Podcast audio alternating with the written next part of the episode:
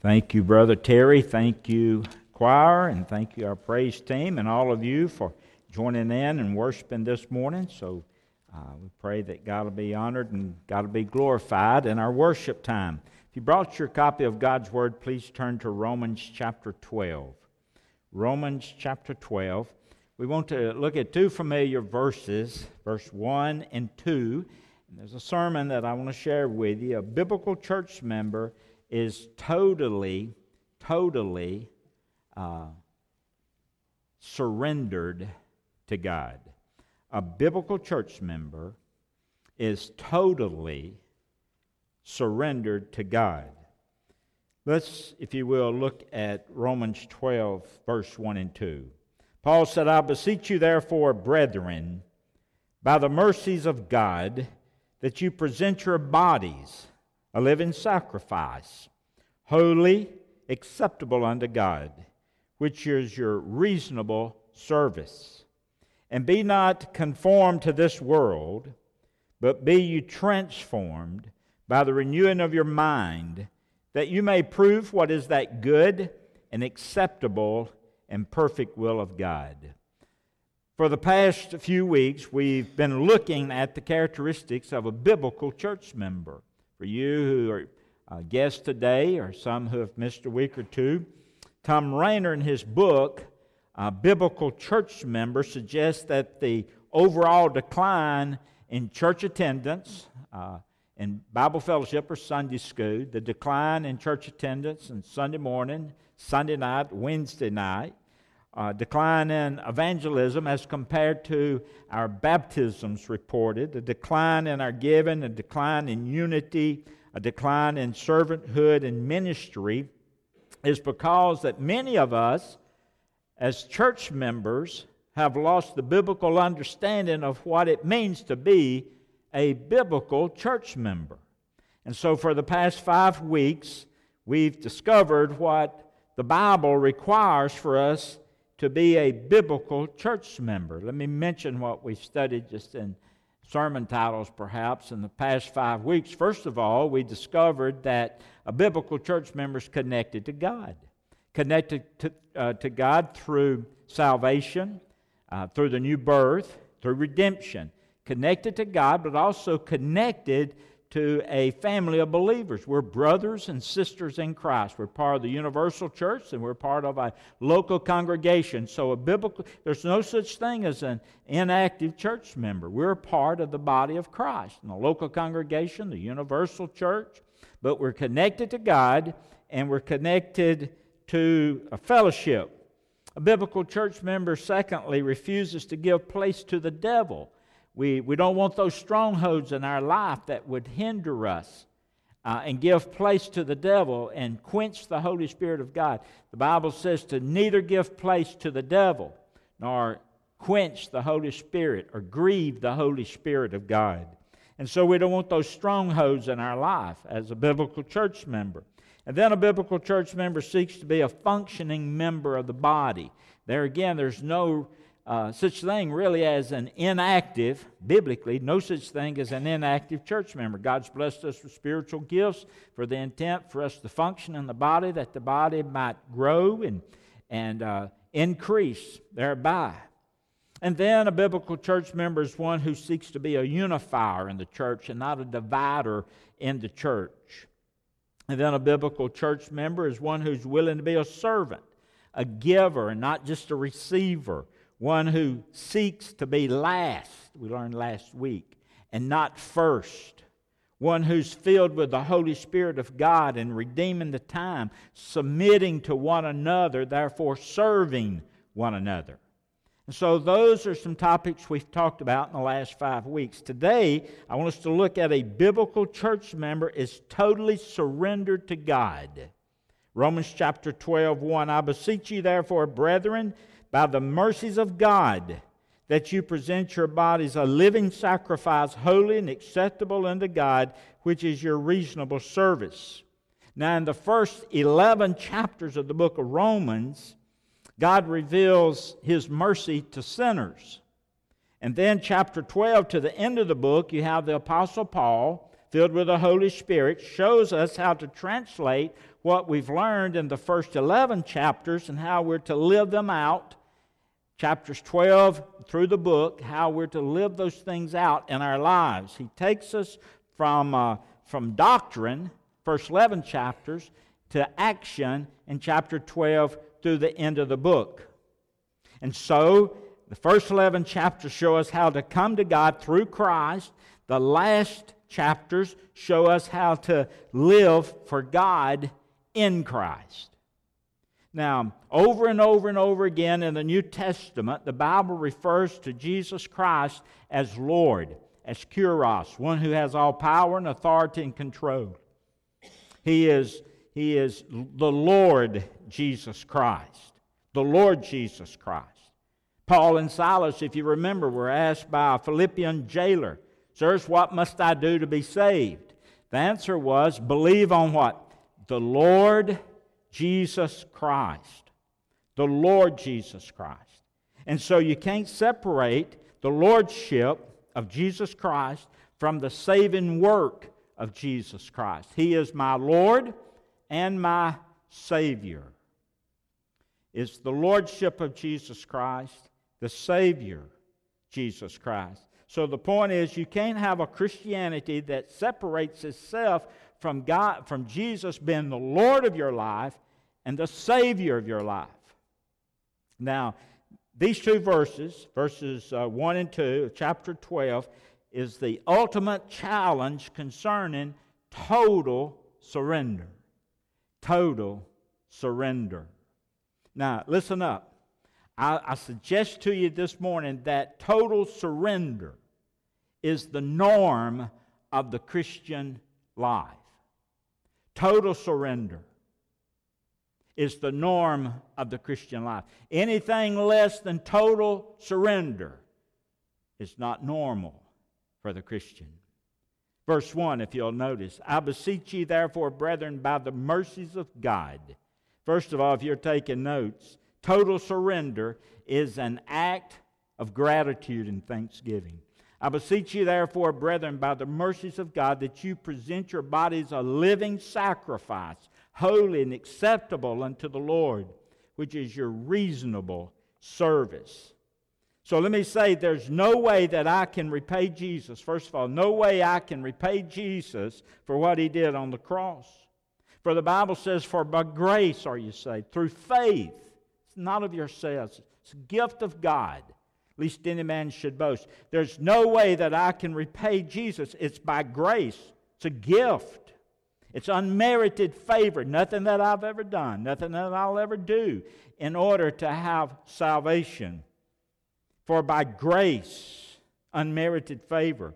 Therefore, my surrender is an act of gratitude. It's an act of thanksgiving. My surrender to Him as total sacrifice is because of what he did for me on the cross. It's an act of gratitude, it's an act of thanksgiving. Notice what he says. He says, I beseech you, therefore, brethren, I beg of you, I plead with you, I ask you, I plead with you. Therefore, it's your choice.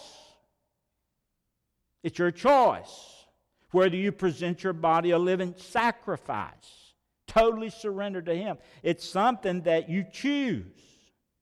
It's a choice, and he's pleading. And Jesus would simply say, I, I, want you to surrender your life to me completely, totally. Just as I offered my salvation to you, I'm inviting you to lay your life down at my feet. Please decide that, he says. I beseech you, Paul says, that you present your bodies. I beg of you, I plead with you that you present your bodies a living sacrifice. Listen, Jesus wants to be Lord over every single area, every single room of your life, of your heart. I beseech you, brethren. Now, I beseech you, brethren. I beseech you, brethren. We're, we're brothers in Christ. We're sisters, brothers and sisters in Christ. I, I beseech you, brethren, brothers and sisters Remember, when we're connected with God, we're what? We're connected with a fellowship of believers. And so he's speaking to all. You know, it excites me that, that I'm part of the family of God. Now, I don't know how you grew up. I grew up in a godly household. My parents were Christians. They carried me to church and they, they read me Bible stories. They told me Bible stories. They came in my room every night till I left home at 19 years old and prayed with me at my bedside. Now, some of you may not have been raised that way. And you may have had you, you may have had parents and you may have came from a single home and the father figure wasn't there. And i understand that but you have a father in god you have father god. You have brothers and sisters in christ we're family it excites me to be part of a family. And those that did not have family like i had growing up they have family now. With brothers and sisters in christ and god the heavenly father my goodness I'm glad that I'm a part of the family of God. So notice, he says, I beseech you, therefore, my brethren, my brothers and sisters in Christ, that you present your bodies a living sacrifice. Notice what he says. By, therefore, brethren, by the mercies of God, the mercies of God. What are the mercies of God? The mercies of God are those acts of compassion that God poured out on your life when you got saved. I beseech you, therefore, I beg of you, by the mercies of God, by those things that God poured out on you. What did He pour out on me, Brother Sammy? Well, He poured pardon on, out on you.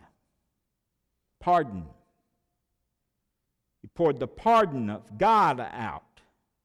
You see, when I got saved, God gave me a full, unconditional pardon. He forgave me of my sins. He removed my sins as far as the east is from the west. He put my sins in the bottom of the sea, meaning there's no way that my sins will ever come back to haunt me. He forgave me, He pardoned me. So, by the mercies of God, by this pardon that I received, this loving kindness that He gave me, this full, unconditional pardon, which is justification. Legal term, justification a legal term, simply meaning that I've been found, I've been justified, I've been ru- it's been ruled not guilty by the supreme judge of the universe. And Jesus Christ died on the cross, paid my fine, and when you trust Jesus Christ, God declares you righteous and He pardons you. That's a mercy of God. You're purified in Christ. That's a mercy of God. It's described as sanctification later on glorification. So a, par- a mercy is pardon, a, a mercy is, is purity, a mercy is holiness. I've been set apart, been set apart to allow God to make me like Him on a daily basis. So I beseech you, therefore, brethren, by the mercies of God, your, your pardon, your purity, your holiness, to present yourself a living sacrifice unto God. So, saved person, listen. The mercies of God that you received when you trusted Jesus Christ should, should bring you to a place of gratitude and thanksgiving and move you to a place of total, absolute surrender of your life to Jesus Christ. Anything else is out of the norm for a Christian. When you came to Christ, accepted Jesus Christ as Lord and Savior, turned from your sins and turned to Jesus, placed your faith in Him, and He handed you spiritual life, and He took your old rotten sin and forgave you of your sin and declared you righteous and declared you justified. And now you're joint heirs with Jesus Christ, and He lives in you, and He's begun a work in you, and you can tell a difference from the time prior to the time you got saved to the time now He's breaking the power of sin in your life. And you see his handiwork, you see him working in your life. That, that's why Isaac Watts penned the words in the song that we sang just a few minutes ago. When I survey the wondrous cross, he penned the words, Love so amazing, so divine, demands my soul, my life, my all. Why cheapen the grace of God in your salvation by not giving your all to Jesus Christ? My goodness. Total surrender is an act of gratitude and thanksgiving.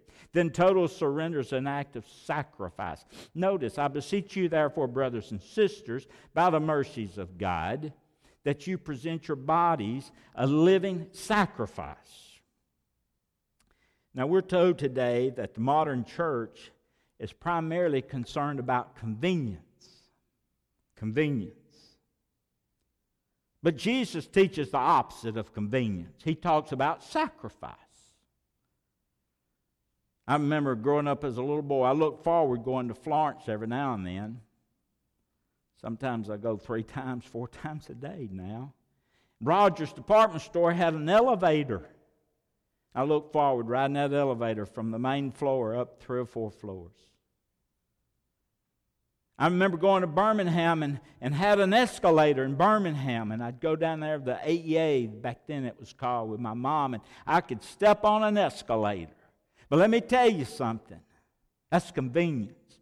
But Jesus didn't have an escalator to take him to Calvary. He trudged up Mount Calvary to die on the cross for you and for me. Jesus says the opposite. So, what, what if, if I have to park a little further from the building today and walk to the building? What, what if Brother Sammy doesn't finish right at 12 or 12.15 and I have to wait about 15 minutes? An inconvenience. What if on Sunday morning I get to church and the air and the temperature is just not to my satisfaction? What if you go to a restroom and there's no paper towels in the restroom? What if you come to the coffee counter on Sunday morning and the donut's gone? What if you, you, you go to the hunt fellowship in a few minutes and they don't have any more potatoes and they got to give you more pinto beans? Those are, those are just little inconveniences, annoyances.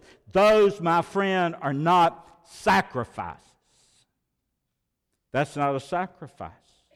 Jesus Christ is calling to his church and calling out to Mountain View. Is there not one or two or ten or twelve? Is there not just a remnant in the church that will rise up and live out their Christian life in total sacrifice?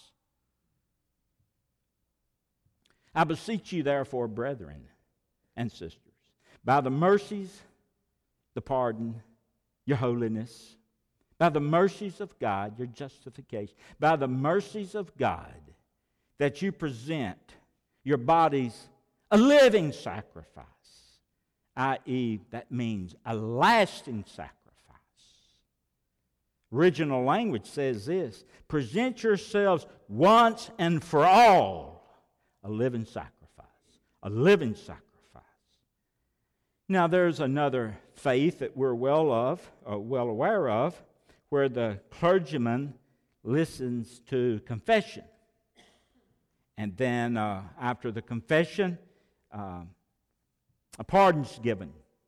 And they go out to the next week. I remember talking to Brother Ralph. He was in that faith years ago, and, and Ralph said he, he looked forward to that confessional because he could he could live like the, he could live like the devil during the week. He could live, I think his words was footloose and fancy free, go to confession, get pardon, leave the confessional, and then go out and live like he wanted to the next week. The Bible says, present yourself once and for all a living sacrifice. You see, there's no up and downs. Shouldn't be in the norm of the Christian life living like a saint, living like a sinner. That's not the norm of Christianity. Present your bodies, notice, a living, lasting sacrifice. Now, first, remember your body doesn't belong to you. Um, your body doesn't belong to you. What? Know you not that your body is the temple of the Holy Spirit, which is not of yours? It's not your own. You're bought with a price. Therefore, glorify God in your body, in your spirit, in your soul, your spirit, which are God's. So when you got saved, every part of you belongs to God your body, your soul, your spirit. And the Holy Spirit of God has made your body, if you're a Christian, your body his temple. He lives in this body, he lives here. And so Christ took on a human body. We call it the incarnation. Came from heaven in the form of a baby. Took on a human body. The body is important to Christ. You need to be careful with your body. So he's the incarnate God. He lives in our body. He came and took on the form of a body, and then he to do the work of God, and now he lives in our body to do the work of God the Holy Spirit. Now, there are two, there are only two living sacrifices mentioned in the Bible. One's found in Genesis uh, chapter 22, uh, a living sacrifice. When we talk about sacrifice, we normally think about living sacri- sacrifice because the sacrifice is what? It's dead. And so the Bible mentions a living sacrifice in, in, in Genesis 22. Problem with a living sacrifice, you put a living sacrifice on the altar and it eases off. It crawls off, it climbs down, it won't stay up there. That's a living sacrifice. And there are only two living sacrifices mentioned in the Bible. First one, Genesis 22 we have Abraham, and he was instructed by God to offer his son Isaac as a living sacrifice. And you know the story. He takes Isaac to the mountain. And Isaac has questioned him about the sacrifice, and he says, God will provide a sacrifice. And he gets him to the mountain and he builds an altar and he takes Isaac and he places Isaac on the altar. Now, when you look in Bible story books, you see Isaac as a little boy. Isaac was not a little boy, he was a man. Abraham was an old man. And Isaac, there was no way that Abraham could have held Isaac down on that altar. This, this is good, real. This is real good right here. Because Isaac willingly placed himself on that altar as a living sacrifice.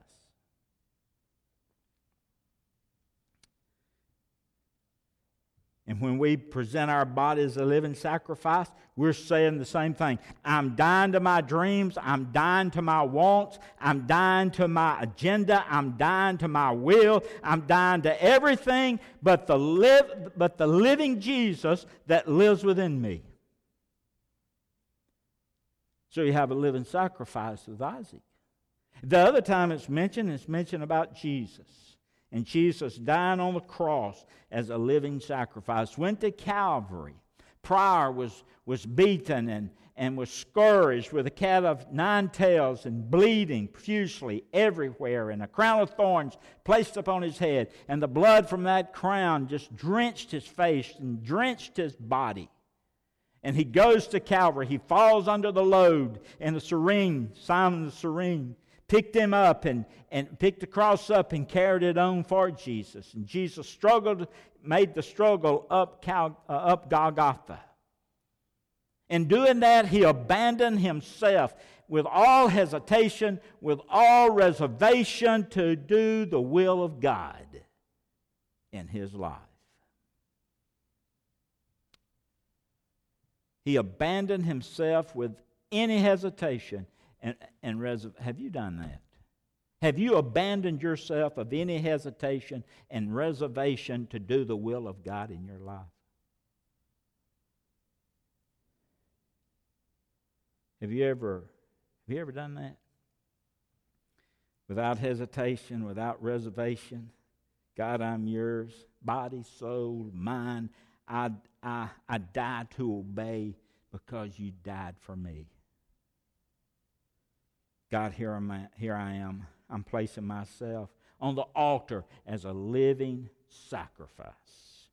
And so, surrender sacrifice is an act of gratitude, an act of, of, of uh, sacrifice. Surrender is an act of gratitude, an act of sacrifice. Let me finish this real quick. It's an act of worship. One of the problems in the church today is that we have this narrow focus on worship. We think that worship is singing. And that's all. That's what we think. Verse 1 I beseech you, therefore, brethren, by the mercies of God, holy, set apart to God, acceptable to God, pleasing God, which is your reasonable, rational, logical service. Being a reasonable service, a rational, logical service, things, the right thing to do, which is your reasonable service. The word service, every aspect of ministry to Jesus Christ for his glory literally set apart, acceptable, pleasing to God, which is your, your logical, reasonable act of worship. Some translations have translated that to worship because it's logical and rational uh, to look at the cross and know what He did for me on the cross. Is it logical and rational to look at the cross and just consider that pocket change? Is that logical? Is that rational? Is it logical and rational to look at the cross and know what He did for me and, and just give Him my leftover emotions? Is it logical and rational for me to look at the cross and know what He did for me and, and just give Him my spare time? I mean, my spare time neglecting to observe and, and the understanding that the Lord's day is His day and not my day? Rational? Logical? To look at the cross and the death of Jesus? That is, when you, when you look at the cross and consider the death of Jesus, it's to be totally, absolutely surrendered, completely taken our hands off of our lives and given ourselves to Him. That's what's why. Because of the mercies that He's shown to us. That's what's rational. That's what's reasonable. I beseech you, therefore, brethren, by the mercies of God, that you present your body a reasonable, logical sacrifice, holy and acceptable unto Him. And so, the great act of worship in the life of a believer is that at the moment in time some moment in time where she or he or she offers themselves up as a living sacrifice, totally surrendered themselves to Jesus. That is an act of worship. Total surrender is an act of gratitude and thanksgiving. Total surrender is an act of lasting sacrifice. Total surrender is an act of worship. So, the question today would you be willing to respond to the call of God on your life to give your life to Him? Years ago, when I was a little boy, we had this Broadman hymnal. There's a song in there, and I'll close with this a song in there that was called Whosoever Will. Whosoever will. We, we don't sing that song now. Whosoever will need not delay. Now the door is open. Enter while you may. Jesus is the true and the only way. Whosoever will may come. Whosoever will, the promise is secure. Whosoever will, forever must endure. Whosoever will, tis life forevermore. Y'all remember that song? Whosoever will may come. Whosoever will, whosoever will. Send the proclamation over vale and hill. Tis a loving Father calls a wanderer home. Whosoever will may come. Whosoever will.